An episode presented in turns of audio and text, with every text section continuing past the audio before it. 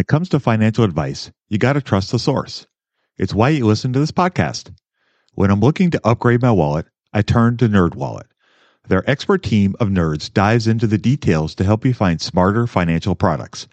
Before NerdWallet, I'd pay for vacations with whatever was in my wallet, but I was missing out on miles I didn't even know I was leaving on the table. Now I've got a new card worth more miles and more upgrades. What could future you do with more travel rewards? A hotel upgrade? Lounge access? Wherever you go next, make it happen with a smarter travel credit card. Don't wait to make smart financial decisions. Compare and find smarter credit cards, savings accounts, and more today at nerdwallet.com. NerdWallet, finance smarter. As with all cards, credit is subject to lender approval and terms apply. This episode is brought to you by La Quinta by Wyndham. Your work can take you all over the place, like Texas. You've never been, but it's going to be great because you're staying at La Quinta by Wyndham. Their free bright side breakfast will give you energy for the day ahead. And after, you can unwind using their free high speed Wi Fi. Tonight, La Quinta. Tomorrow, you shine. Book your stay today at lq.com. Love this podcast because it crushes your dreams of getting rich quick. They actually got me into reading stats for anything. You're tuned in to the Investing for Beginners podcast, led by Andrew Sather and Dave Ahern. Step by step premium investing guidance for beginners. Your path to financial freedom starts now. Starts now.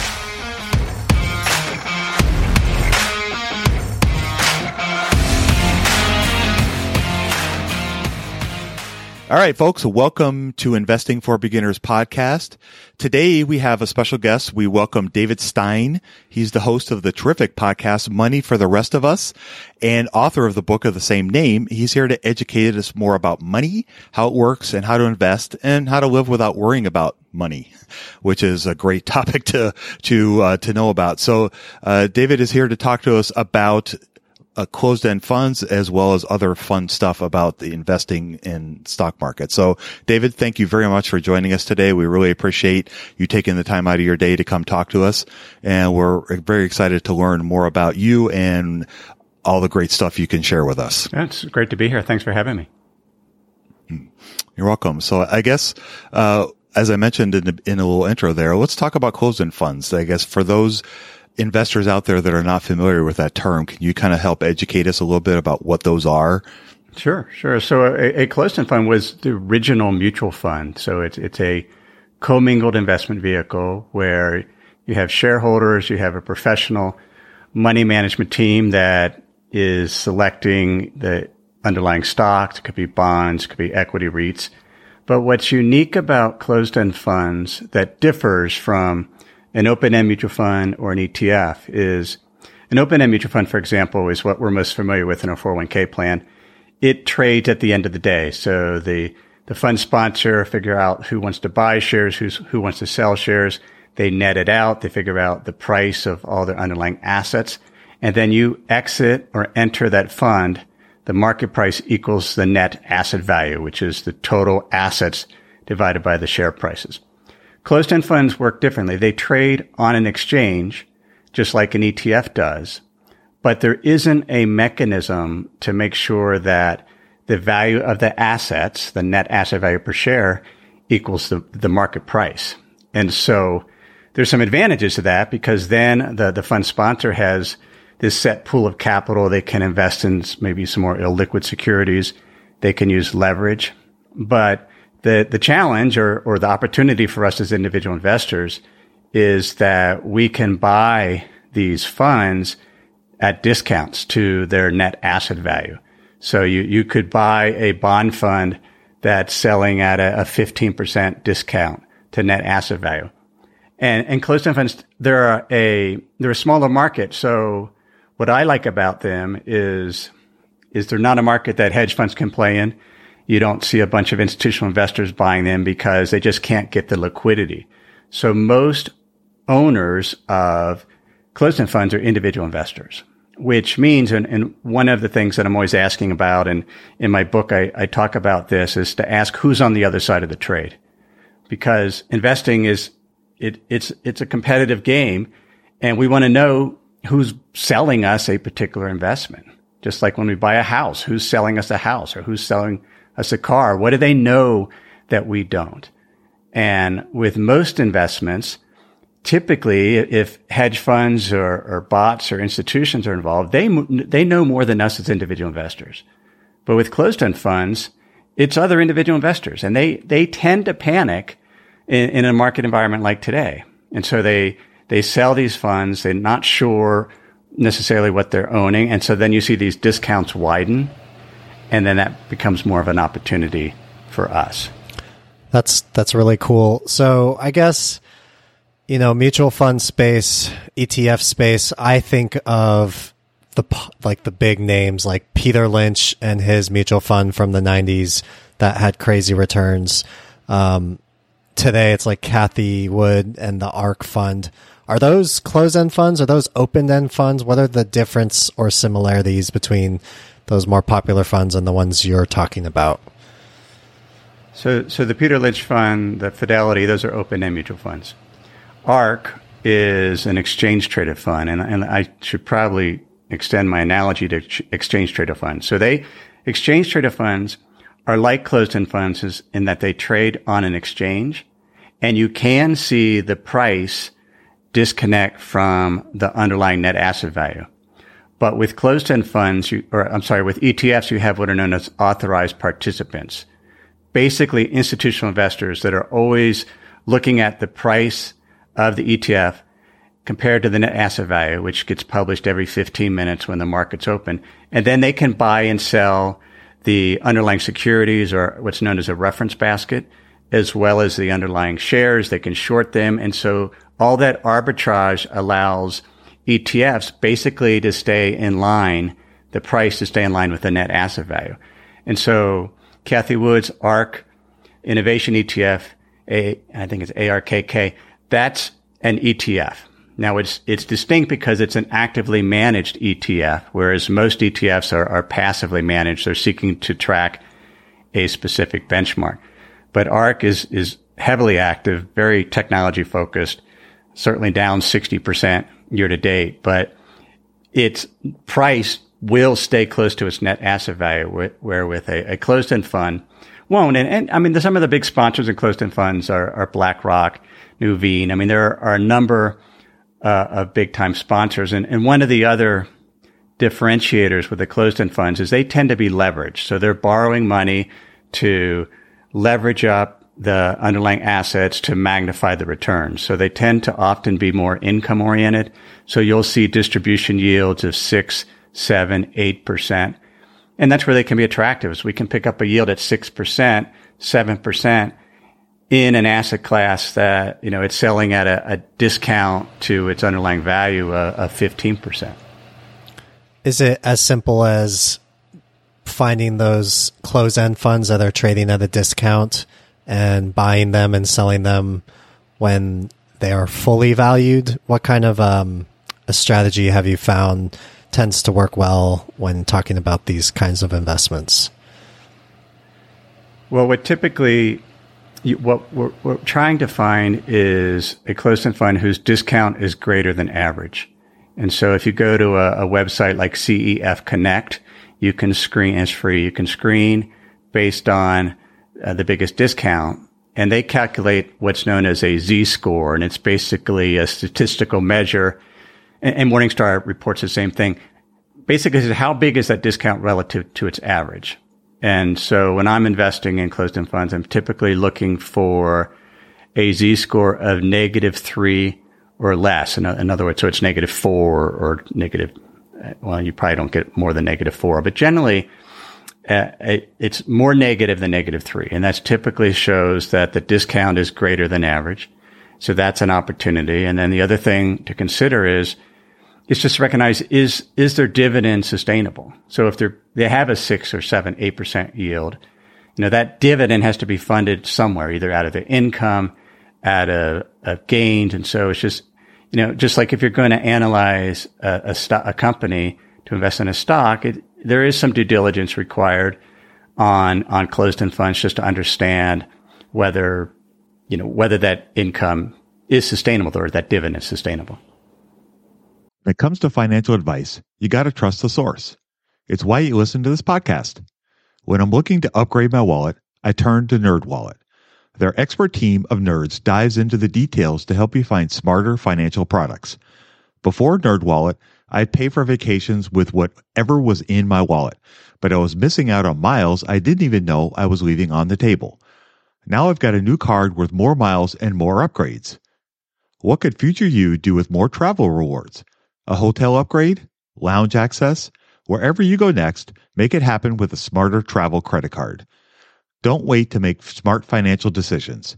Compare and find smarter credit cards, savings accounts, and more today at nerdwallet.com. NerdWallet, finance smarter. As with all cards, credit is subject to lender approval and terms apply. Budgeting was always a challenge for me. I struggled to find the best way to keep track of all of my money, not to mention all the time tracking down receipts, cataloging expenses, and trying to figure out what went wrong with my air quote system until Monarch Money. Monarch Money allowed me to easily see what is going on with my finances, helping me get a better handle on my spending, budgets, and more.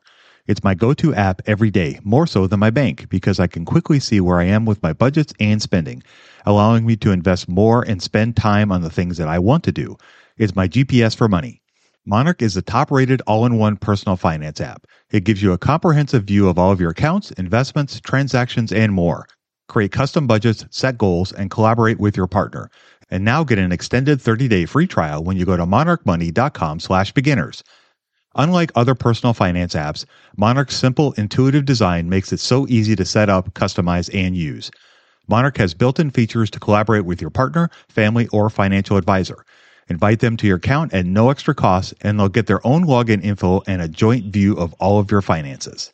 Monarch is the most customizable budgeting app. Change the layout of your dashboard, toggle between light and dark mode, create custom budgets and notifications, set up automatic rules for transactions and notifications, and more.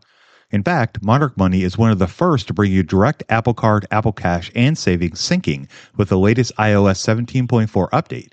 Now you can sync your wallet directly for seamless budgeting. After trying out Monarch for myself, I understand why it's a top rated personal finance app. And right now, get an extended 30 day free trial when you go to monarchmoney.com slash beginners. That's M O N A R C H M O N E Y dot com slash beginners for your extended 30 day free trial kind of uh, to help educate people and I guess myself too with closed end funds. Uh, do you have the same kinds of choices as, of, of baskets that you can choose from, or is it is it a smaller asset class and there's less choices than you would have with with ETFs? So if you're looking to invest in, uh, you know, just technology versus commodities versus maybe real estate, do you have different closed end funds that focus on those kinds of areas, or are they more a broad range of like you know this the Nasdaq and the S and the Dow kind of idea? No, they they they're all different types of asset classes. They about sixty percent are more fixed income because just because they, they're focused on the distribution yield. But there's there's equity. I mean, there's there's value. There's growth. There's technology. There are there are debt funds. There's there's even one of the holdings that I own is the Barings uh, Corporate Investors Fund. The ticker's MCI. They basically do basically do private market lending. So they're, they're uh, lenders to private companies. And, you know, that's, that's an example of a fund that available within closed-end funds in that, you know, this is private debt. And so it's not necessarily valued every day. It's not, ter- it's not illiquid, but this is a way that individual investors, we can get access to a private investment and that isn't necessarily available, but, but within a public market category. So when we don't want it anymore, then we can sell it. So it's sort of access to illiquid, investments in a, a, more liquid way. Kind of along those lines is venture. Do they have venture capital and private equity as well? I'm sure there are. They're, they're, they tend the ones that are in sort of private equity type companies because they do exist. They tend to have much wider discounts because it's so difficult to value those companies. With something like private debt, like M- this this particular closed fund, the Barings Corporate Investors Fund, they they strike their net asset value quarterly, so they're able to at least value the debt quarterly. Where, and, and that's the other thing with these these closed end funds, if they're holding private assets, you want to dig into the financial or the, the 10K or the just, or the, not the 10K, but the annual report, the semi-annual report, the prospectus, just to understand what, what is their valuation policy? Like how are they valuing the assets in order to come up with the net asset value? What's the best way to get started in the market? Download Andrew's ebook for free at stockmarketpdf.com. Okay. Yeah, I could see how that can be really helpful. So, like, if if um, I was telling somebody to go research an ETF, I know there's websites like ETF.com where people can go, and there's almost like a database of. I don't know if it's every ETF, but it seems like any of the ETFs that you would think of seem to be on that website. Is there anything? I know you mentioned the website earlier, but is there anything like that for close end funds? Is it just a matter of I'm going to Google this fund and kind of have to do my own independent research uh, based on what they're disclosing? Like, what's the research process behind that? So the the cefconnect.com is is the the main one that I use that provides some profile, allows you to screen. Morningstar covers closed-end funds, so you I mean they you can get the returns and some basic information. You know, typically after if I look at Morningstar CEF Connect, then then I'll go to the, the sponsor's website and get the fact sheet. I'll look at the underlying documents, and and that's sort of the process. There, we do have on our website a free investment guide on how to research closed-end funds and explain more about them, and that, that could potentially be a, a helpful resource to listeners. Cool. What's the website? Uh, well, it's a moneyfortherestofus.com slash closed-end funds. So closed hyphen n hyphen funds. And I'll, I'll send you the link. You can put it in the show notes. So that, that, that's kind of a guide we wrote a couple years ago. That's, that's helpful. So a, a, question that kind of springs to my mind is what kind of investment vehicle would be best to invest with these funds, like uh, versus a, a traditional, a Roth or a brokerage account? Where, uh, where would be the best place to put those or does it matter? Well, the, because they have higher distributions, you know, sometimes in, in a tax deferred vehicle, an IRA a Roth IRA can be helpful. But the reality is, as, as one's wealth grows, they can't put all of their assets in, in uh, tax deferred vehicles. So I, I have exposure to closed end funds in both my taxable accounts as well as my tax deferred accounts. Okay. Yeah, I think that's helpful to kind of think of. It's like, if there's a focus on distributions, kind of treat it like you would any investment that generates higher income. Right. So that's definitely a fascinating option and something I know doesn't get a lot of press in the investing world. And so we appreciate you breaking down that that um, kind of an investment option for people. I know you had this is going to like completely shift gears here, but I know you had a interesting podcast episode talking about commodities and how you know just to give a, like a little bit of background commodities if you think of oil um, coal gold any any of the basing building blocks of the economy really the price of those have been doing very poorly in the last couple decades. And so I know there's been a lot of talk out there about how maybe, you know, the economy has moved past commodities and, and, you know, it's all a technology type company, uh, economy now. What are your thoughts on commodities and are, have you seen, uh, break us, give us like a breakdown of, of what you covered in that episode and, and kind of what, what you've been observing in the world lately around commodities. Sure. So we have been in a commodities bear market uh, really from 2011. So coming out of the Great Recession, we had, you know, the peak in 2008 and then commodities sold off and then they really peaked again in 2011. And then really from 2011 through kind of er, 2020 that May 2020 would really, I think you'd call it the bottom because if you recall, in May 2020, the price of oil went negative. There was a lot of press regarding that. And it wasn't oil itself, it was oil futures. And we'll get to that because it's important to recognize that as investors, we cannot go buy a barrel of oil. And so we, as individuals and even institutions, unless you're buying a ship of oil, you're investing in commodity futures, which is very different than investing directly in a commodity. If you go out and buy gold, you can buy a gold coin. But for most commodities, we can't access that. And so when we think about commodities, we've had a boom in commodities over the past several years. And much of that is certainly the Russians, Russia invasion of Ukraine ha, has been part of that because a big part of the supply now has sanctions and that's caused some issues. But another issue within commodities is when we went into this bear market, you know, oil companies just didn't invest as much. The, their shareholders demanded that they, they pay higher dividends and that they be more disciplined in their investing in oil. And as a result, we had really some underinvesting in oil for about a six to seven year period. And then as we came out of the pandemic and as there were supply constraints and we had this underinvesting in a lot of different commodities, that shot the price of commodities up. And, and so then the big question is, are we in a new bull market for commodities or is this just a temporary thing?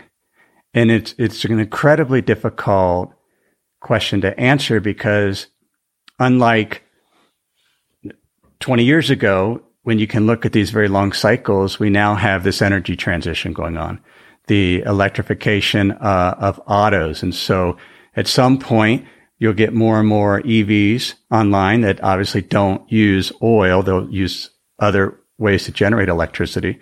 So, you know, in that episode, we kind of went back and forth and looked at both sides. Is there a new commodities boom because of the underinvestment or is this a temporary thing? And because of the energy transition, you'll see, and because China's economy is slowing, and they were a big consumer of commodities in the prior bull market and their economy is transitioning. And so you have all these pieces going on. At the same time, the hardest thing about commodities, when you think about commodity futures, when you buy an ETF, such as the Deutsche Bank commodity tracking ETF or some other commodity ETF, let's say USO just on oil, they're buying a commodity futures. And a commodity future is a promise to take delivery of a specific commodity in the future.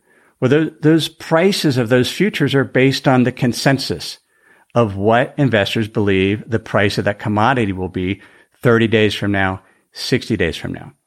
And so with a commodity future, the only way to make money if you're investing in ETF that's investing in commodity futures or you're doing it directly is the commodity price has to do better than what everybody already expects. It has to beat the consensus priced into those contracts. And that's why where you can, you can see somebody investing in oil and as they roll over that contract, it loses money every month because the future price was too optimistic. And then it's called what's known as negative roll yield.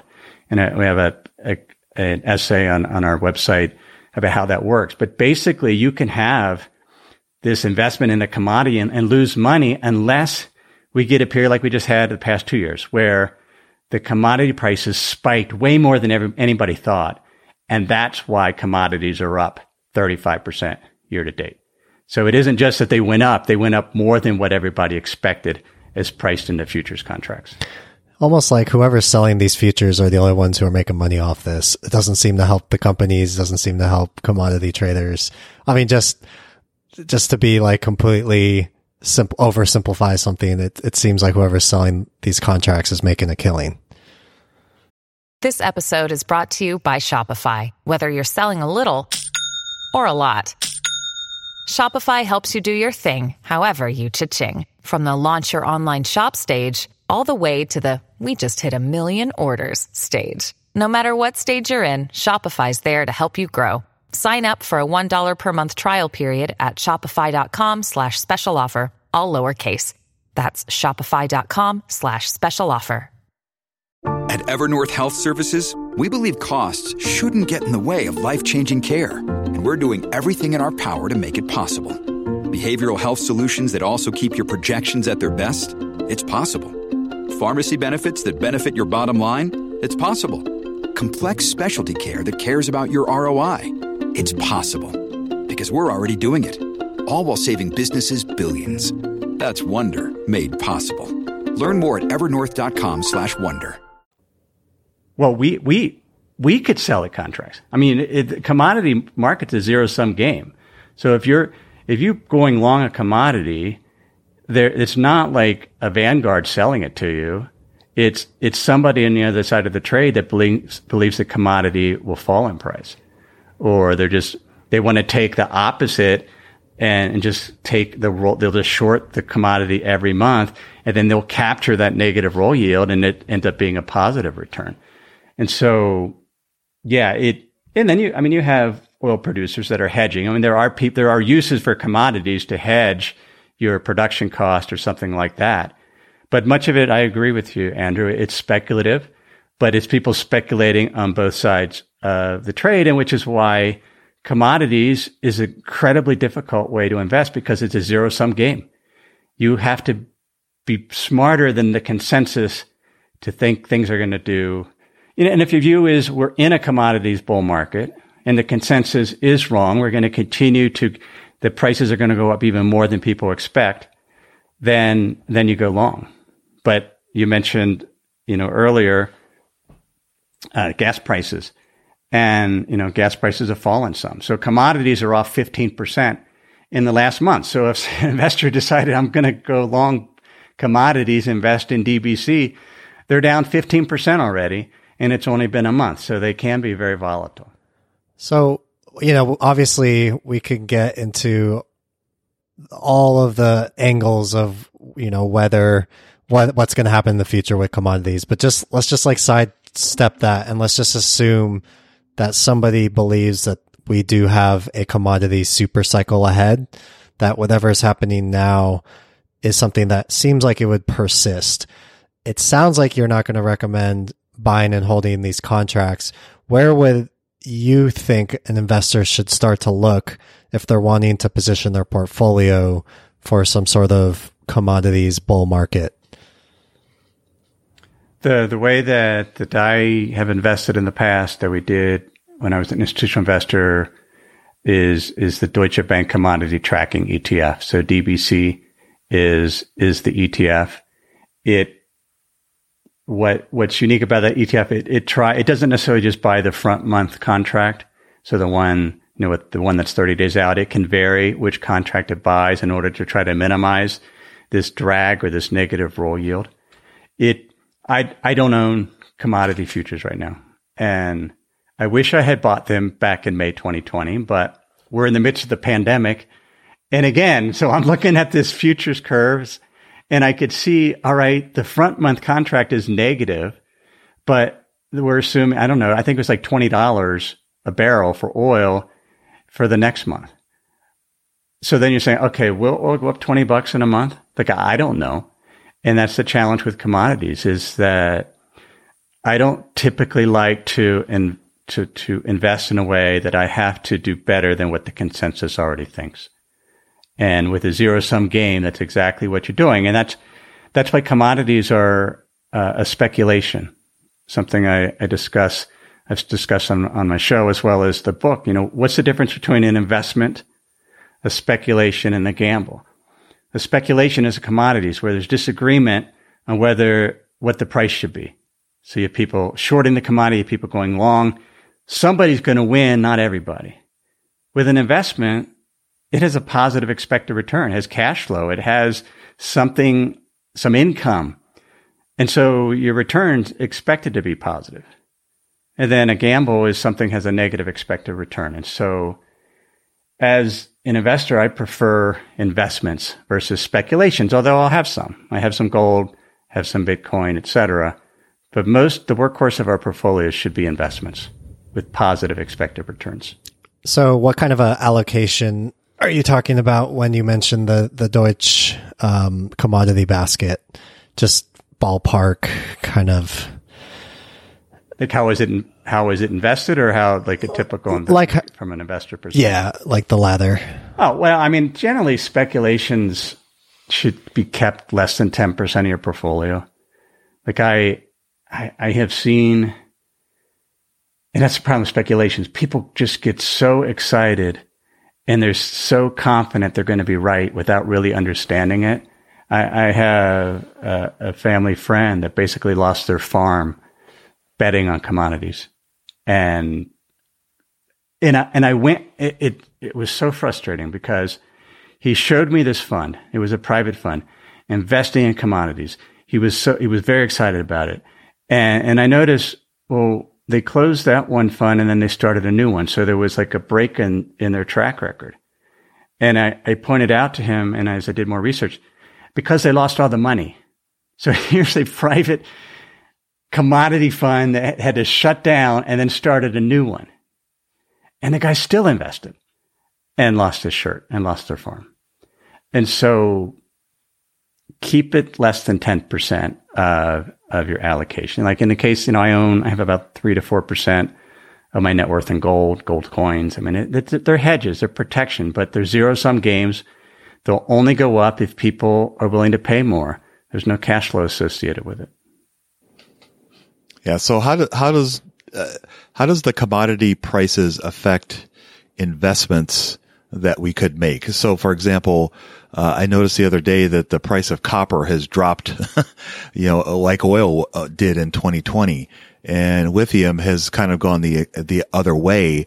And so when you think about kind of the EV coming revolution with cars, how do, you know, it's, it's hard to look at some of those companies and try to figure out whether you think a company like Albemarle is going to be a winner in the long run versus a company that's mining copper. And both are important to electric vehicles, but it's kind of hard to, to figure that out. That's what I struggle with. Oh, well, it is, which is why I don't purchase individual stocks because I spent 15 years researching hedge fund managers and, and long only stock managers and came, came away disillusioned in the sense that here's the smartest investors in the world. Most of the time, they're wrong or they might be right about something, but then something complete surprise happens. And so, you know, my approach to investing is how do I invest in a way that I don't have to know what's going to happen? And, but even though, and everybody else still thinks they know what's going to happen. And that's what gives you opportunities like within closed end funds or, I mean, we st- at the end of the day, we have to make an investment. And so, I mean, there are areas in the market that can become more attractive, that get cheaper. And then, but I've always been an asset allocator focused on baskets of securities versus individual securities, you know, sort of ones that you choose, unless, you know, it's something incredibly simple like a, a an I Series I savings bonds or something like that. Can you give us just a taste of how you make those allocation decisions? Like, what is it over, let's say, a five year period that makes you say, I'm going to allocate more here, I'm going to allocate more there? Can you give us an example? Yeah. So, uh, and I, this is what we did as institutional investors. It's what I do on my website. It's what I do in my personal investing is come up with expected returns for different asset types. So in, in the building blocks of that is what's its cash flow yield. It could be dividend yield. It's, you know, bond yield. If it's preferred stock, it's dividend yield. So I, I want to look at what that cash flow is. We want to come up with an estimate of how fast will that, that cash flow grow over time. You know, if it's a stock or a, and let's U.S. stock market, for example, we can look at the dividend yield. It's one and a half percent right now. If we assume that earnings grow over 6%, that's the second element of it. And then the third thing that drives returns is what are investors willing to pay for that cash flow stream today versus five years from now?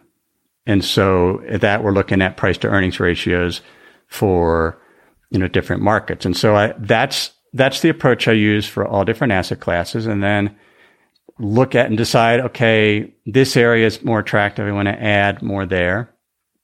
But I'm also cognizant of the risk and the risk that, that we use in our approach is maximum drawdown. So as an institutional investor, we focused on volatility, but the reality is, you know, volatility is not something that is intuitive to investors. And we don't care about upside volatility. We, you know, if it goes up more than everybody expects, that's great. So I focus more on maximum drawdown. How much could we lose? Stocks historically have lost worst case scenario is 60%. So I want to scale my allocation to stocks, assuming they could lose 60%.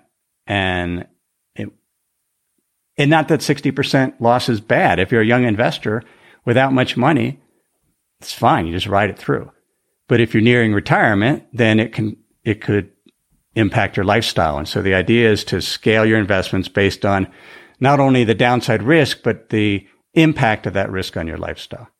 And then I'm just diversified on, you know, dozens of different types of investments and asset classes, both public and private but I'm generally more a risk averse conservative type investor because I am, you know, older than, than many. So I, am not a, a, young pup anymore. So the reality is I don't need to take risk because I'm financially independent. So in that case, uh, like I'm going to be a more conservative investor, but it's still going to be diversified and, and still take advantage of opportunities as they arise. Yeah, I do like that really big picture approach and appreciate you sharing your wisdom with us a lot of good stuff there, David, and we really appreciate your time and you joining us. You have a great podcast called Money for the Rest of Us. Um, just even scrolling through the episode list, you can see a wide variety of topics. And I think that has um, an attractiveness all on its own just based off of that. So you have your podcast. Where else can people go to find out more about you and what you're doing online? the our main website's at moneyfortherestofus.com. So I'm there. I, I you know, occasionally dip into Twitter at JD Stein, but uh, most of our free investment guides, such as on closed-end funds, the one I mentioned on negative roll yield, or investing in commodities, you can find that at moneyfortherestofus.com, and the menu item is guides. Cool. Awesome. Well, again, David, we really, really do appreciate you taking the time to come join us today and helping educate us on all the great topics that we discussed today. So without any further ado, I'm going to go ahead and sign us off. You guys go out there and invest with a margin of safety, emphasis on the safety. Have a great week. We'll talk to you all next week. We hope you enjoyed this content. Seven Steps to Understanding the Stock Market shows you precisely how to break down the numbers in an engaging and readable way with real life examples. Get access today at stockmarketpdf.com. Until next time, have a prosperous day. The information contained is for general information and educational purposes only. It is not intended for a substitute for legal, commercial, and or financial advice from a licensed professional. Review our full disclaimer at einvestingforbeginners.com. Okay, round two. Name something that's not boring. A laundry? Ooh, a book club. Computer solitaire, huh? Ah, oh, sorry, we were looking for Chumba Casino. That's right. ChumbaCasino.com has over 100 casino style games. Join today and play for free for your chance to redeem some serious prizes. ChumbaCasino.com. No purchase necessary. Full prohibited by law. 18 plus terms and conditions apply. See website for details. Lucky Land Casino asking people what's the weirdest place you've gotten lucky? Lucky? In line at the deli, I guess? Aha, in my dentist's office. More than once, actually. Do I have to say? Yes, you do. In the car before my kids' PTA meeting. Really? Yes. Excuse me, what's the weirdest place you've gotten lucky? I never win and tell. Well, there you have it. You can get lucky anywhere playing at LuckyLandSlots.com. Play for free right now. Are you feeling lucky? No purchase necessary. Void where prohibited by law. 18 plus. Terms and conditions apply. See website for details.